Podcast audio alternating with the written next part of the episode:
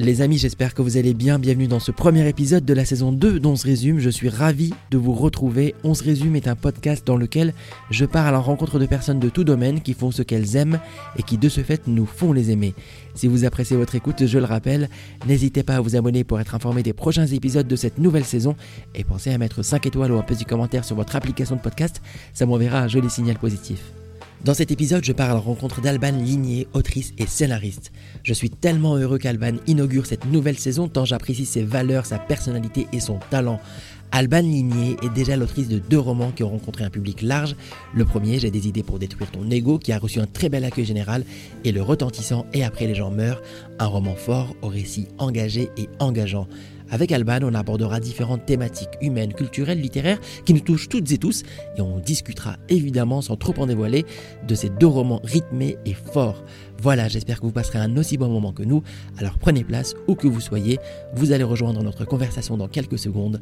Bonne écoute. Alban, bienvenue. Salut.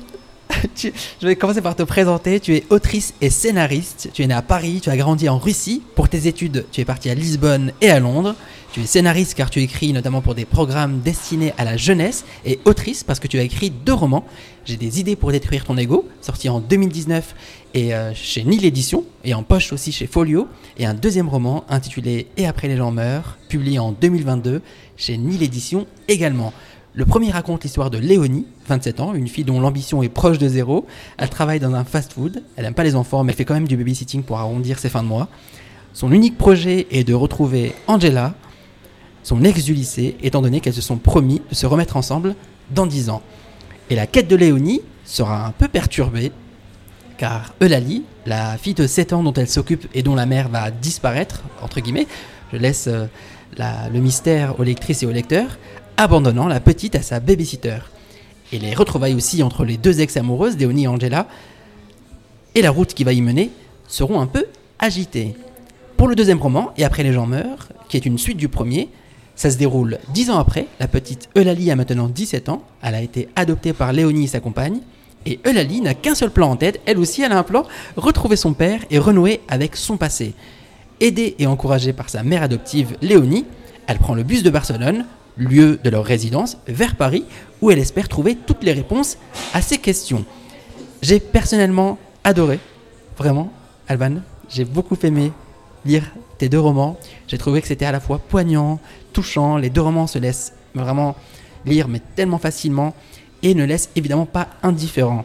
Et surtout, malgré des thématiques sérieuses abordées, comme l'identité, le genre, la sexualité, le désordre social et familial, malgré tous ces sujets excellemment traités, le livre est drôle. Et j'avais une première question, Alban. Je l'ai dit en parallèle de l'écriture de tes romans, tu es aussi scénariste pour des formats jeunesse. Et je me demandais, est-ce que t'as pas peur de craquer un jour et de faire se croiser les personnages lisses de tes scénarios pour enfants avec ceux de tes romans qui sont un tout petit peu plus nerveux et moralement instables?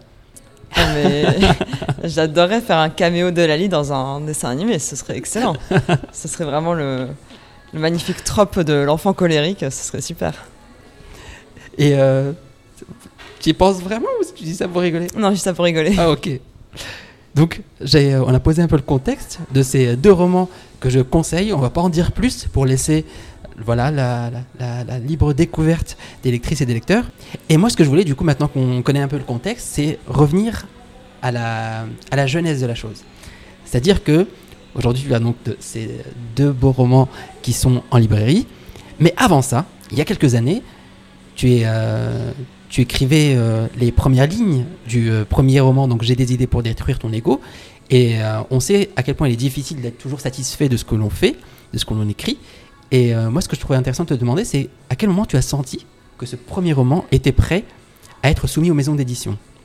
Alors, pour moi, c'est vraiment le moment où tu as tellement poncé ton texte, en fait, que tes personnages ont vraiment besoin de quelqu'un d'autre pour pour continuer d'exister. En fait, moi, je les connaissais par cœur au bout d'un moment et j'avais envie de raconter cette histoire euh, à d'autres personnes et que voilà, Léonie et Lali puissent vraiment exister par ailleurs et pas juste euh, dans ma tête ou sur ma feuille. Et du coup, c'est à ce moment-là où il faut, faut extérioriser. quoi. C'est une sorte de libération à ce moment-là? Bah, C'est pas vraiment une libération parce qu'il n'y a pas de fardeau à porter. C'est plus une extériorisation euh, des personnages qui peuvent enfin prendre leur envol. Malgré leur euh, caractère un peu euh, complexe, euh, ça va, ils, te- enfin, ils, ils étaient pas trop embêtants dans ta petite tête à toi toute seule. t'a- T'avais pas envie de, de les, de t'en libérer un peu, de les laisser, de les, laisser vivre des vies chez, chez les gens qui allaient les découvrir. Ah mais si, justement, c'était complètement l'idée, justement de les laisser être interprétés ou vivre même des existences parallèles, parce qu'au final, il y a, j'imagine, autant de livres que de personnes qui le lisent. Ouais. Donc c'était marrant pour moi de, de pouvoir imaginer que Léonie allait avoir d'autres ou un autre regard sur elle, même physiquement. Et voilà, ça fait partie du plaisir aussi de, de laisser partir le texte. Ok.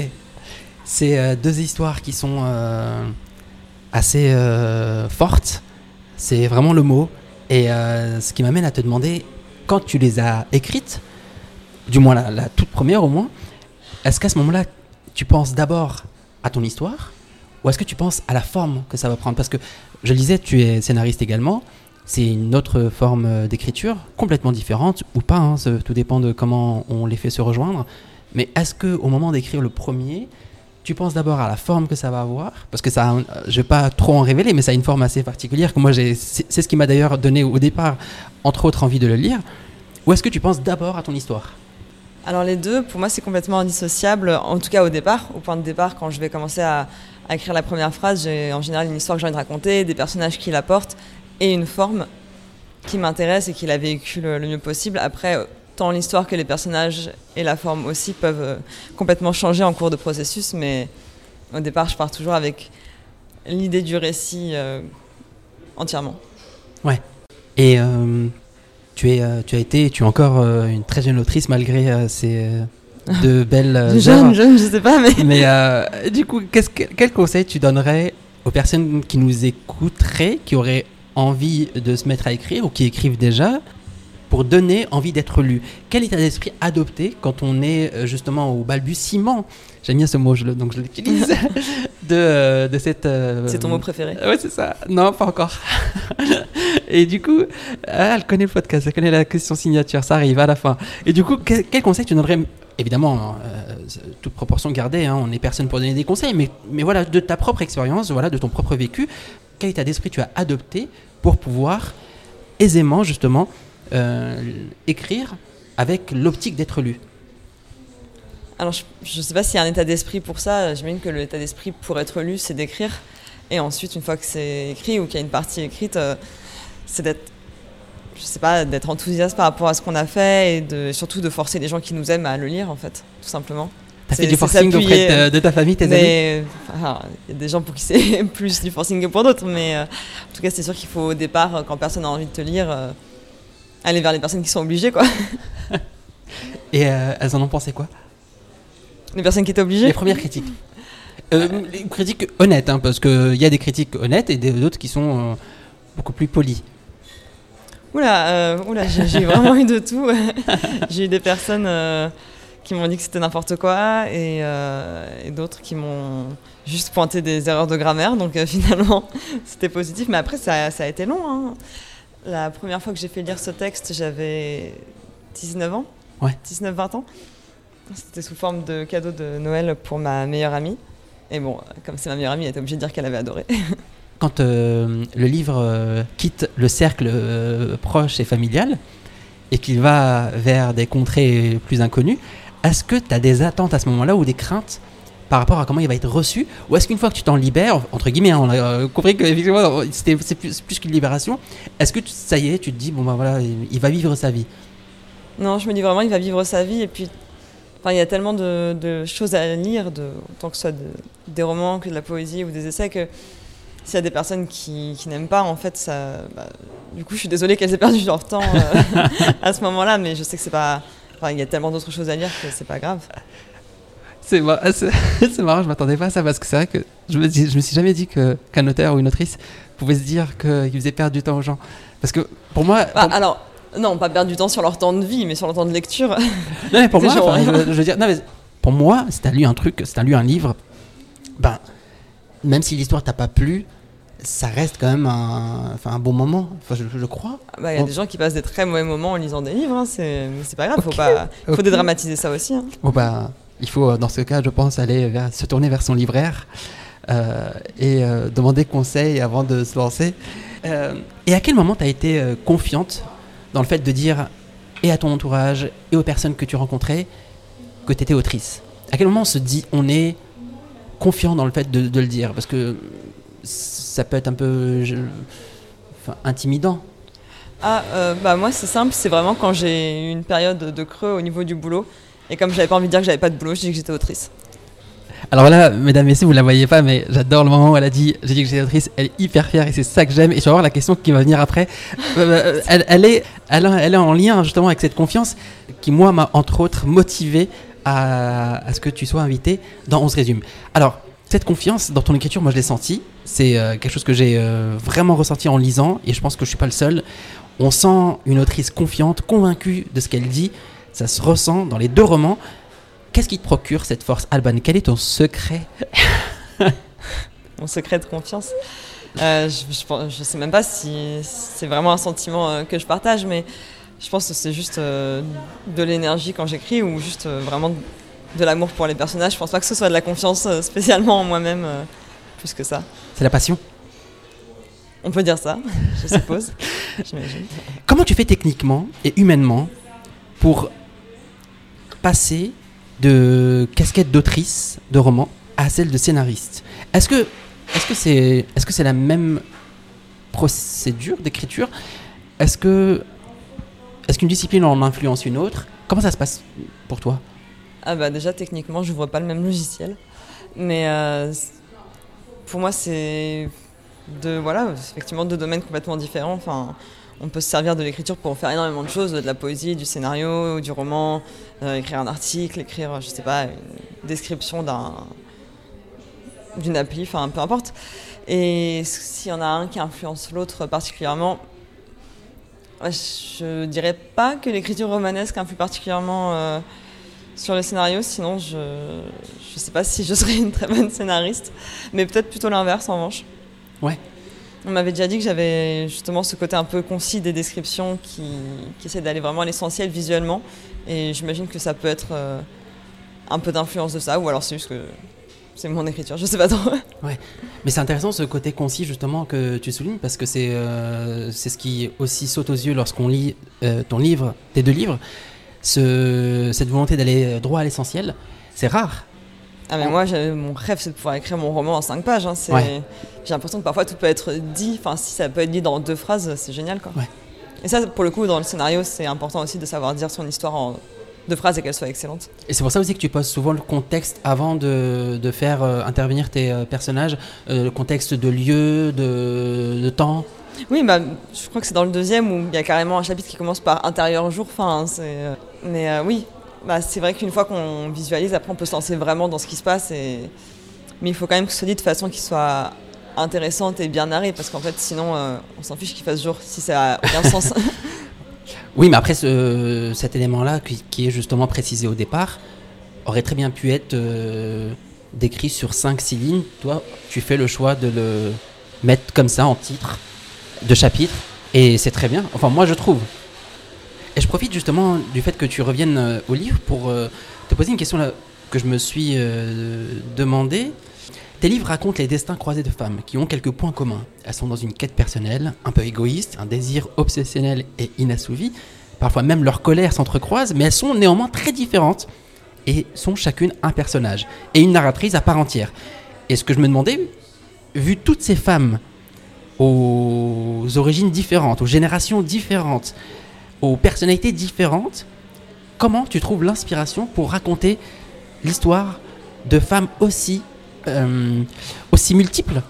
Souvent pour le récit, en fait, euh, qui, pour, pour toute l'histoire que j'ai envie de raconter, il y a tous ces personnages et en fait elles sont toutes importantes parce qu'elles permettent à l'action d'arriver. Enfin, c'est un peu comme dans la vie, le hasard et les personnes qu'on croise, mais sauf que là c'est un peu plus prémédité. Mais en fait, c'est même pas un- une recherche de personnages qui soient variés. C'est en fait, euh, si c'est elles qui construisent l'histoire, euh, elles ont leur place et elles viennent euh, d'elles-mêmes. Parfois, je, ça se sent qu'il manque un élément dans l'histoire. Et au bout d'un moment de recherche, je vois que c'est un personnage en fait et, et je trouve son histoire.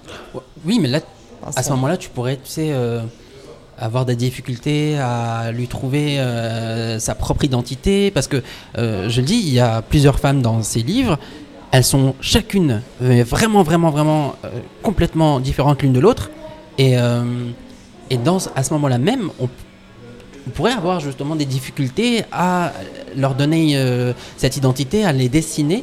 Or, je trouve que c'est très bien fait. Et on n'a pas l'impression que c'est un personnage qui a été déjà utilisé et qui est juste un petit peu remanié, ou tu vois ce que je veux dire? Ah, en fait, pour chaque personnage qui a une mission en particulier, même si la mission n'est pas extrêmement précise, j'ai l'impression de sentir une énergie en fait qui, soit, qui est toujours extrêmement euh, individuelle pour chaque personnage. Et c'est vrai qu'au bout d'un moment, au bout de quelques lignes ou quelques pages, même si c'est juste un oui point d'interrogation, je peux très bien me dire ah non, ce personnage ne dira jamais ça, c'est impossible. Alors que c'est un mot extrêmement commun. Et en fait, c'est juste, euh, je sais pas, elles ont toute une légende quoi. Et euh, c'est marrant que tu dis ça parce que c'est vrai que ne serait-ce que juste la façon de dire oui, effectivement, parfois il dit de manière assez crue et c'est ce que j'aime en tout cas moi dans, ce- dans ces euh, deux romans. Alors, je reviens juste au premier. J'ai des idées pour détruire ton ego, donc ton tout premier roman, qui raconte donc cette histoire de Léonie, une anti-héroïne à la fois très singulière mais cache, perdue, drôle aussi. Et comment est-ce que qu'est née l'idée de raconter celle de l'histoire de Léonie? C'est vrai que c'est marrant de voir euh, une relation de quasiment 10 ans en fait avec un personnage parce que je me dis mais les, les gens qui écrivent des sagas entières ou des choses avec énormément de tomes, je me dis mais comment ils font pour s'en sortir? Parce que Léonie j'ai encore envie de l'écrire euh, encore et encore parce que je la connais tellement bien, Ouais. c'est tellement facile maintenant d'écrire un texte euh, de son point de vue ou qu'il la mette en scène. Enfin, je, je saurais dire comment elle ouvre un pot de confiture, c'est on est proche. Mais comment est-ce qu'elle m'est venue au départ euh, C'était vraiment cette scène, bah, la première scène du premier roman. Ouais. Que je vais pas raconter du coup, mais bah, une fois de plus, comme je le disais, c'est vraiment une situation qui résume l'énergie du personnage.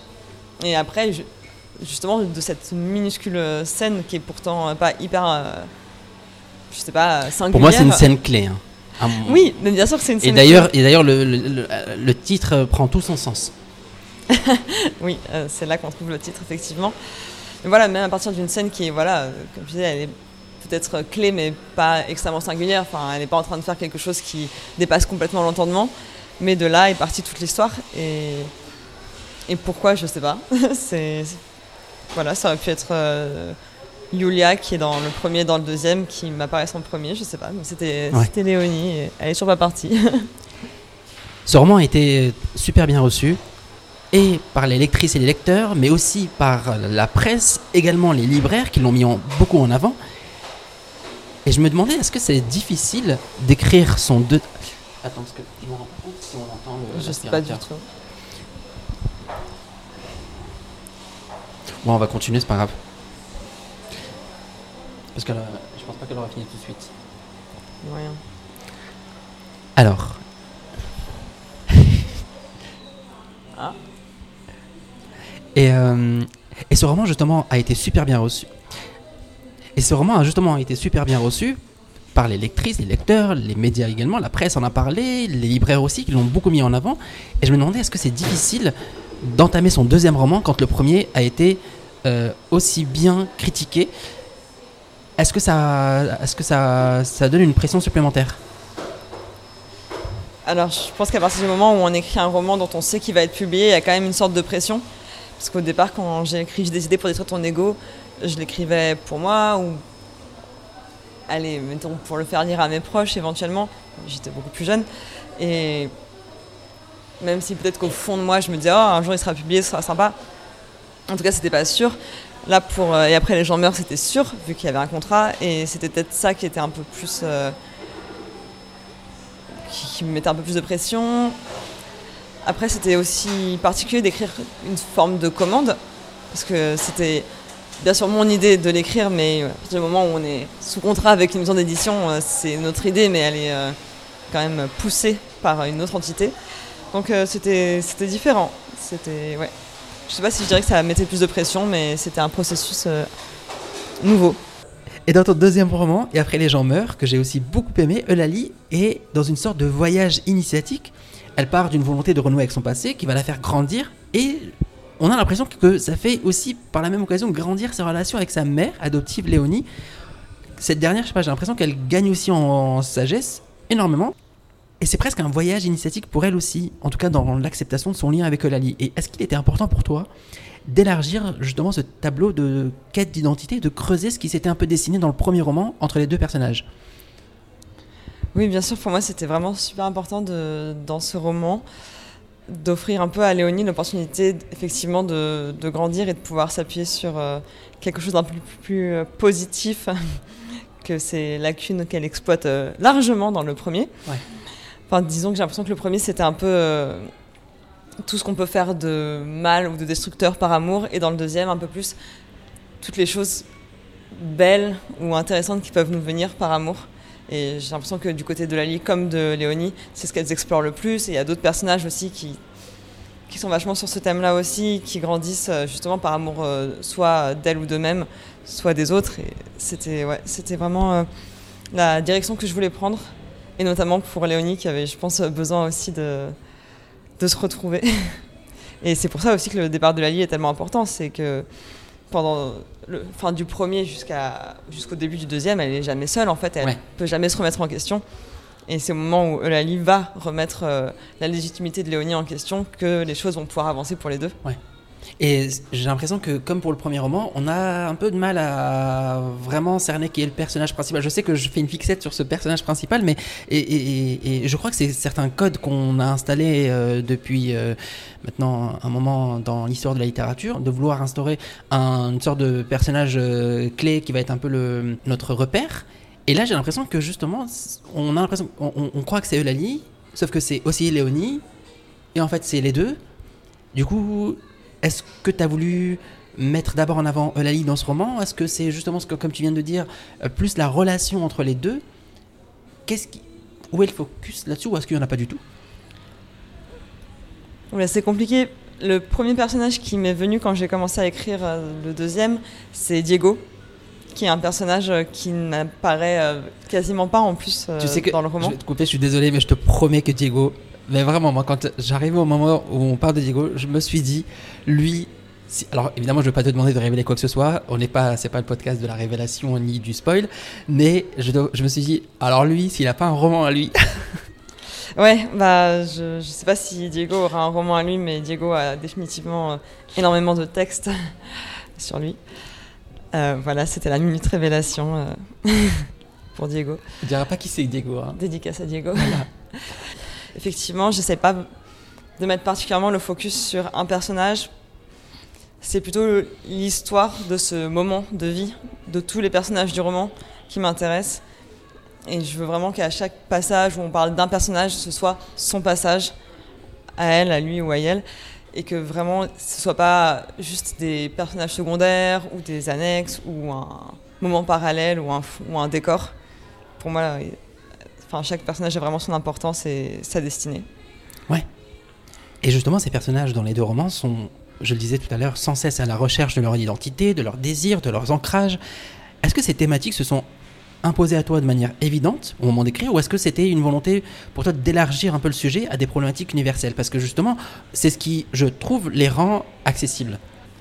C'est vrai que le premier réunit beaucoup de personnages qui sont obsédés par leurs désirs, le deuxième beaucoup de personnages qui sont dans une quête identitaire. Mais en fait, ça, c'est vraiment quelque chose qui se dessine une fois que le roman a été écrit. Quand je suis dans le processus d'écriture, je me demande juste comment Lali va prendre le métro, en fait. Donc, euh, le sujet universel, euh, il se dessine euh, par la suite, mais c'est pas, pas une boussole. Ouais. Alors, dans le livre, il est question de femmes, beaucoup, comme je le disais, d'homosexualité également, de sexualité tout court. Mais ce qui est appréciable, en tout cas, je trouve, c'est que c'est pas forcément ce qui va définir tes personnages ce qu'elles font n'a rien à voir avec le fait qu'elles soient de tel genre ou de telle sexualité. Cette notion, est-ce qu'elle était importante pour toi? Est-ce qu'il est-ce que tu as eu du mal à justement leur faire, euh, faire ressentir cette, euh, cet effet-là qui nous aide, nous, à plus s'intéresser à ce qu'elles font et non pas à ce qu'elles sont? Je ne sais pas si je pose bien la question. En tout cas, je pense que j'ai compris ce que tu voulais dire. Merci. Euh, voilà, une fois de plus, je ne sais pas si c'est une volonté. Je me suis pas dit, tiens, euh, je vais écrire. Enfin, tu l'as dit, peut-être que je me le suis dit en fait, maintenant que j'y pense. Euh, mais c'est vrai qu'on m'a déjà dit, mais c'est pas possible. je lis ton livre, j'ai l'impression que les personnages vivent que entourés de femmes et de personnes queer. Et je suis, bah oui, enfin, comme moi. et, voilà, c'est pas pas une arène. C'était pas une case à cocher Pour moi, c'était juste. C'est l'histoire que je racontais, elle se passait comme ça, c'était les personnages qui la, qui la composaient, et je pense que ce sera toujours le cas. Enfin, Ouais. C'était tout naturel. C'était naturel, effectivement. C'était cohérent. Et en plus, j'ai l'impression que, je je sais pas, après, euh, justement, moi, au contact de ta littérature, ça me donne encore plus envie d'aller vers euh, de la littérature contemporaine, parce que, je suis, comme tu le sais, je, suis beaucoup plus axé, euh, euh, écrit classique, mais euh, il faut rester curieux de ce qui se fait. Et, je trouve que ton texte est à la fois universel, féministe, inclusif, littéralement parlant et culturellement parlant, il s'adresse à toutes et tous. Alors Alban, il y a une tradition dans ce podcast, et on y arrive, c'est un de mes moments préférés. En plus, je passe un très bon moment depuis tout à l'heure grâce à toi, et on va continuer dans cette petite lancée sympathique. Il y a une tradition dans ce podcast, c'est que j'offre un cadeau à mes invités. Est-ce que tu es prête, Alban, à recevoir le cadeau? Ah, mais toujours tu vas voir que euh, il y a. Enfin, j'espère que les recherches que j'ai faites ont- se- s'avéreront euh, pertinentes. Donc, je te tends ce cadeau. Et comme je le rappelle euh, toujours, on est dans un podcast audio, donc je vais te demander de décrire aux auditrices et aux auditeurs Ah non, c'est ce qui vient de se passer. C'est. euh, ah, ça me touche vraiment énormément. Ah, c'est génial. C'est euh, c'est un superbe euh, ouvrage intitulé Il était une fois Françoise Sagan Parce de que, Guillaume Durand, et édité aux éditions Jacques-Marie Lafont. parce que tu aimes la littérature, tu aimes les auteurs, les autrices, tu aimes Stendhal, tu aimes Zweig, tu aimes Anne Scott, tu aimes Maggie Nelson, mais en tout, tout, tout premier, tu as apprécié François Sagan. Franchement, ça me touche vraiment énormément. Et tu continues si- de l'apprécier, je crois. Et du coup, ce livre est un hommage à Sagan, par Guillaume Durand, chez euh, Jacques-Marie Lafont Édition, avec de jolis textes qui lui sont dédiés, mais surtout aussi de très belles photos. Ah ouais, pardon, je suis, Et, je suis euh, déjà en train de pour le la feuilleter. petite et histoire, je- ne sais pas si, euh, si c'est parce que j'ai mal cherché, mais il est très difficile à trouver. Je ne l'ai pas. si- Il est si très la très. Je crois qu'il est plus du tout édité. Il, euh, il, il date d'il y a un moment, donc je suis très fier de te l'offrir Et, et moi, je suis tellement contente de l'avoir. et heureux de voir que ça te plaît. Ah ouais, c'est peu de le dire. Ça fait plaisir. Tu t'es dit quoi? Merci. Avec plaisir. Alors, justement, on va continuer dans les livres, comme si on n'en parlait pas depuis tout à l'heure. C'est sûr.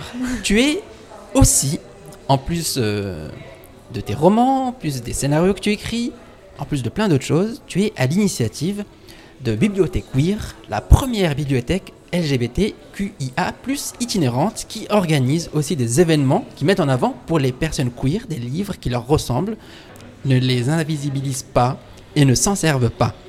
Et je voulais te demander, Alban, qu'est-ce qui t'a poussé à lancer cette initiative? Alors, j'ai créé la bibliothèque queer en 2018 euh, parce que j'avais euh, un peu de temps et surtout je, regardais ma, bibliothèque et je me disais mais en fait euh, c'est vrai que ça prend du temps de voilà de rechercher. Et encore en 2018 enfin c'est- c'était déjà plus facile qu'avant mais c'était un peu moins simple qu'aujourd'hui de trouver autant de littérature queer aujourd'hui c'est vraiment devenu simple ce qui me fait parfois questionner un peu la légitimité de la bibliothèque queer, mais j'imagine que le fait de rendre les livres accessibles et gratuits, ça reste euh, intéressant. Donc voilà, je l'ai, je créé pour que les personnes euh, queer ou les personnes qui sont intéressées par cette littérature puissent euh, la trouver facilement, avoir des titres euh, facilement en tête, pour, euh, voilà, pour diffuser, et même pour les personnes qui travaillent en fait dans, dans la filière littéraire et qui portent des projets, euh, de- qui portent les projets de ces livres en fait, pour qu'ils puissent avoir voilà, une plateforme euh, un peu plus simple où, être euh, recensé, montré. Après, il y a d'autres comptes qui font ça. C'est vrai que la particularité de bibliothèque queer, c'est que je fais ça à la fois sur Instagram, euh, dans des coins lecture, pendant des événements et, euh, et sur des étagères qui sont euh, fixes à Paris pour l'instant. J'espère qu'il y en aura d'autres en Ile-de-France et bon, après dans, dans les autres régions, j'espère qu'elles se créeront, voilà, qu'elles seront créées. Et voilà, c'était vraiment. Je trouve que c'est un super projet. Et ce qui serait intéressant, c'est de savoir concrètement, quand on arrive à Paris, parce que pour l'instant c'est uniquement à Paris, où est-ce qu'on se dirige pour retrouver Alors, on a trois lieux qui ont des étagères euh, où vraiment l'emprunt est autogéré et donc gratuit. il y a la Flèche d'Or dans le 20e, il y a la Maison des initiatives étudiantes euh, à Bastille. Et il y a le centre Paris Anime Montparnasse, qui est donc, comme son nom l'indique, à Montparnasse. Si je peux pré- préciser, il se trouve juste au-dessus de la gare Montparnasse, parce que c'est pas très simple à trouver. Mais ça vaut le coup, parce qu'on a vraiment pas mal de livres là-bas. Et Et justement, en parlant de, de rencontres et, euh, euh, de personnes et de gens et de lectrices et de lecteurs, là je vais revenir un petit peu justement à ta fonction d'écrivaine, à, ta- fonction d'autrice. Est-ce que tu as forcément eu l'opportunité de rencontrer du monde, de rencontrer surtout des personnes qui t'ont lu? Qu'est-ce que ça fait de les voir? Est-ce qu'on s'y habitue? Est-ce que euh, qu'est-ce que ça t'a toi procuré comme sentiment? C'est toujours bizarre, j'imagine. euh, déjà, je pense que ça m'arrive pas assez souvent pour euh, que je m'y habitue, tout simplement. Mais euh, bah, c'est. C'est toujours sympa de rencontrer des, des nouvelles personnes et puis de toute façon, en général, j'essaie de parler d'autres choses. Ok. Et tu dédicaces quoi? Qu'est-ce que tu mets comme mot? J'aime bien demander ça à chaque fois. Oula, j'essaie toujours de faire des, des blagues. Je sais pas si elles fonctionnent toujours, mais Parce que je trouve qu'on en a pas. Je profite justement que tu parles de blagues parce que je trouve qu'on euh, je trouve qu'on en a pas trop parlé euh, dans le podcast et, euh, et tes livres sont vachement, en tout cas c'est mon avis, sont très drôles. Évidemment euh, très sérieux dans ce qu'ils abordent comme sujet, mais et j'ai l'impression aussi, je sais pas où, où est-ce que j'ai lu ça, que c'est ton public qui est plus jeune qui, trouve, qui les trouve drôles. Le- les moins jeunes, au contraire, le, le trouvent- les trouvent beaucoup plus graves. Oui, c'est vrai. Ça me rassure, ça veut dire que je suis encore jeune. En tout cas dans Ah, si tu les trouves drôles, euh, c'est clairement signe de jeunesse. hein. D'ailleurs, j'invite tout le monde à les trouver extrêmement drôles euh, pour rester jeune. J'adore, ça va être un- une sorte d'échelle euh, pour savoir si on est vieux ou pas. C'est euh, lié à Alban Ligné et si tu rigoles, bah, t'es jeune encore. Non, c'est vrai, ils sont super drôles et je me demandais est-ce que, et ça pour le coup je te l'ai jamais demandé en off, est-ce que tu écris aussi des, euh, des textes drôles? Alors pour le coup moi je m'y intéresse parce que- parce que je le fais constamment, c'est ma, mon activité principale euh, entre guillemets et j'essaye euh, de le faire bien ou pas mais je sais pas, mais en tout cas bah, voilà je le fais. Et du coup ça m'intéresse de savoir est-ce que tu fais du texte humoristique et est-ce que tu peux m'enfiler? Non je déconne. tu veux que je t'écrive un spectacle, c'est ça, Exactement. Oula Écoute, euh, on peut en discuter en off si tu veux. Les tarifs. Non mais est-ce que tu écris euh, des choses euh, assumées, drôlement assumées? Écoute, la dernière fois, en passant l'aspirateur, je me suis écrit un spectacle de stand-up. C'était incroyable. Moi, j'arrêtais pas de rigoler. Je suis sûre que mon chat qui était dans les parages a trouvé ça hilarant aussi. Euh, C'est quand qu'on te retrouve à Bobino, le Alvan Ligné Show? Ah, ça va être incroyable. Euh, non, après, j'écris euh, pour faire rire. pour faire rire mes proches, mais bon, Ouais. sous forme de texto. Ok. Et justement, en parlant, on reste encore dans, le, dans tes livres. Quel est le message que tu voudrais que tes lectrices et tes lecteurs retiennent en refermant tes deux romans? Le mien de message, tu le connais, je te l'ai déjà partagé. Si les personnes qui lisent euh, ces livres ou n'importe quel livre d'ailleurs peuvent le refermer et se dire euh, tiens je vais appeler mon ou ma crush ou euh, dire non à une personne à qui je dois dire non. Enfin en fait juste je sais pas essayer de de prendre des décisions qui font plaisir, euh, c'est- déjà ça. Après je sais pas si, euh, si c'est les livres qui disent ça ou si c'est juste moi du coup euh, je le dis. Dans ton premier, j'ai des idées pour détruire ton ego. Il y a une formule, moi, qui m'a intéressé, qui m'a fait sourire. Le livre commence par à mes ex. et là, je me suis dit, ça donne le ton. Et là, pour le coup, tu l'as peut-être pas voulu, mais forcément, ça, en tout cas moi, ça m'a influencé euh, dans ma. Je me suis dit, je pense que il y a moyen que j'apprécie ce qui va se passer. Ça va être, euh, ça va pas être, ça va être très doux euh, ce qui va se passer. Quoique c'est très tendre, mais dans, aussi dans le bon sens. hein. Et le à mes ex, est-ce que tu l'as déjà expliqué? Est-ce que tu veux nous en parler? Est-ce que tu veux, ou alors tu veux nous laisser nous imaginer mille et une choses? Pourquoi? Qu'est-ce que ça veut dire? Ah, je pense que parle de lui-même. Ok. Ah ben maintenant c'est le moment de la question de l'anecdote. Une des deux questions signature de ce podcast. La deuxième arrive. Et d'abord, est-ce que tu aurais une anecdote, courte ou longue, drôle ou pas, récente ou pas, à partager avec nous? Euh, oui, alors euh, une anecdote. Alors, j'ai demandé l'avis de, de mes amies et elles ont toutes eu des idées très différentes, mais en fait, j'ai choisi aucune de toutes. Désolée euh, pour celles qui, écoutent ça. Euh, alors, celle que je vais partager, c'est. En fait, quand j'étais plus jeune et que du coup je, travaillais en freelance sur un site de freelance, j'avais des missions extrêmement variées qui, allaient, enfin, qui couvraient à peu près tout, euh, tous les trucs de rédaction web possibles, jusqu'au jour où j'ai accepté le travail extrêmement long et fastidieux de titrer et catégoriser 500 vidéos de porno amateur. Et euh, waouh, c'était long. Et il fallait aussi que je choisisse euh, la petite vignette qui allait illustrer euh, la vidéo sur le site, site dont je ne connais pas le nom, je tiens à le dire. Et waouh, ça, ça m'a, ça m'a marqué comme expérience. Et, Cette euh, anecdote est folle. J'adore. cette anecdote était encore plus folle à vivre qu'à raconter. Et à la fin, ils m'ont demandé si je voulais le refaire et j'ai dit non. Et t'es allé jusqu'au bout? Ouais, je suis allée jusqu'au bout. C'est une super anecdote, j'adore. Et euh, est-ce que ça t'a. Tu sais, je, vais- te poser la question un peu bateau. Est-ce que ça t'a influencé ou en tout cas inspiré pour euh, tes romans ou pas du tout? Ou Est-ce que t'as vite oublié cet épisode? Oula, euh, cet épisode en particulier, je sais pas, mais le fait, euh, enfin, dans le deuxième, Léonie vit un peu cette même vie de, de freelance un peu absurde euh, que j'ai vécu pendant un assez long moment. Et voilà, c'est peut-être plus euh, l'expérience d'enchaîner des missions euh, qui, en fait, n'ont vraiment aucun sens. Et voilà. Trop bien. Et la deuxième question signature, c'est la question du mot préféré. Alors, pourquoi est-ce que je pose cette question? Parce que on a toutes et tous une formule ou un mot qui nous procure beaucoup de bien à sa lecture, à son écriture, quand on le voit. Ou alors, il peut aussi nous procurer beaucoup de souvenirs, de bons souvenirs, de- des moins bons. Un mot qui euh, veut tellement dire pour nous et pas grand-chose pour d'autres. Un mot qui euh, résonne en nous et qui nous fait penser à des choses très sympathiques ou pas. Bref, Alban, quel est ton mot préféré et pourquoi? Belote. ah, pourquoi? Belote. Belote J'adore parce qu'à chaque fois, c'est des mots euh, auxquels on s'entend pas. Et pourquoi belote Est-ce qu'il y a une raison? Ah, bah déjà, quand on dit belote, il faut le garder en tête pour pas oublier de dire euh, belote. Et, parce que je suis passionnée par les jeux de cartes, c'est une Ouais. de mes grandes passions. Voilà. Et le mot belote m'évoque tout de suite euh, un moment merveilleux. Et est-ce qu'il y a une, euh, un caméo du mot belote dans tes euh, li- livres? Est-ce que tu le places quelque part Tu le caches des fois? Et non, c'est étonnant, je n'ai jamais pour l'instant écrit de scène où des personnages jouent aux cartes, Même pas rebelote? Même pas belote. Ok. On a bientôt fini, Alban.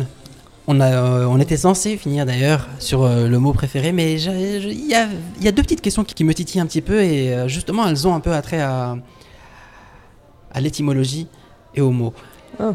Dans tes titres, des mots, il y en a plusieurs. Le premier, j'ai des idées pour détruire ton ego. Le deuxième, et après les gens meurent. Pour le premier et pour le deuxième, le sens, le lecteur et la lectrice le retrouvent très facilement et très vite euh, en le lisant. Et euh, j'ai trouvé ces titres euh, super beaux, très éloquents. Et ma question était de savoir d'abord, est-ce que c'est toi qui les as choisis? Et la deuxième, comment est-ce qu'on trouve un bon titre? Alors, j'ai des idées pour détruire ton ego. On avait tout, en fait, euh, pour le roman, on n'avait juste pas le titre. Et, euh, c'est mon éditrice, euh, Claire, qui euh, me l'a suggéré. C'était, c'est, enfin, c'est une phrase qui est dans le livre. Et euh, effectivement, ça, ça fonctionne bien. J'étais contente. euh, On s'est dit, OK, super. Et pour le deuxième, j'avais le titre, euh, je sais plus quand est-ce que je l'ai eu. Mais à partir du moment où je l'ai eu, pour le coup, ça a vraiment été euh, très très clair que je voulais ce titre. Après, j'ai une réserve de titres hein, dans mon portable. J'adore les titres. Comment trouver un bon titre? Pour moi, c'est une phrase qui. Enfin, alors. Déjà, pour moi, c'est une phrase, donc euh, c'est déjà, déjà un concept. Ce qui est un petit peu relou quand tu dois euh, le dire, par exemple, dans une assemblée où il y a beaucoup de bruit. On dit Ah, comment s'appelle ton livre? Et là, tu te dis Oh non, j'en sais l'enfer.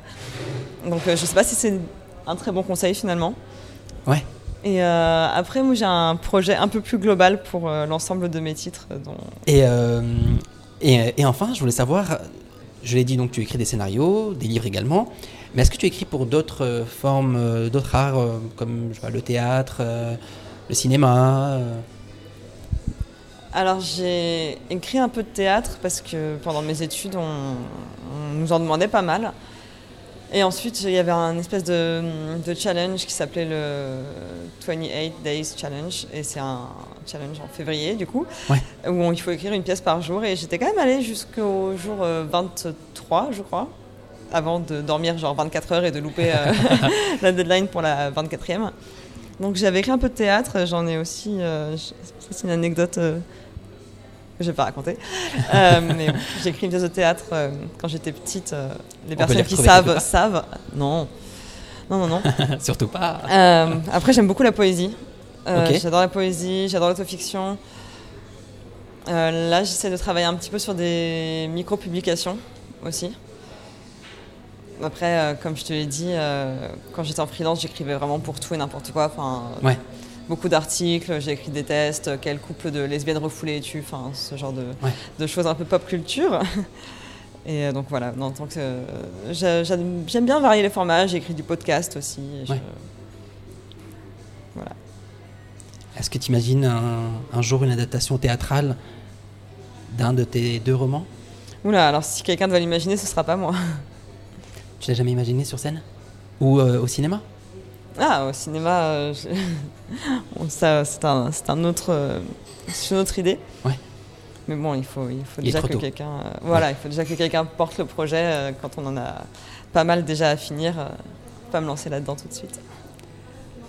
Alban, j'en étais presque sûr que tu étais, après avoir lu tes deux livres, dans le top 3 de mes autrices contemporaines préférées.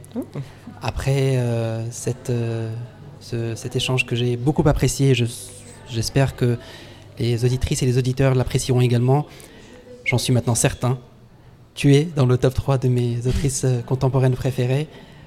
Et euh, vivement la suite, vraiment. Euh, tu es une, personne, une autrice, une artiste, avec un, cœur immense, avec une modestie, avec une humilité, avec un talent énorme.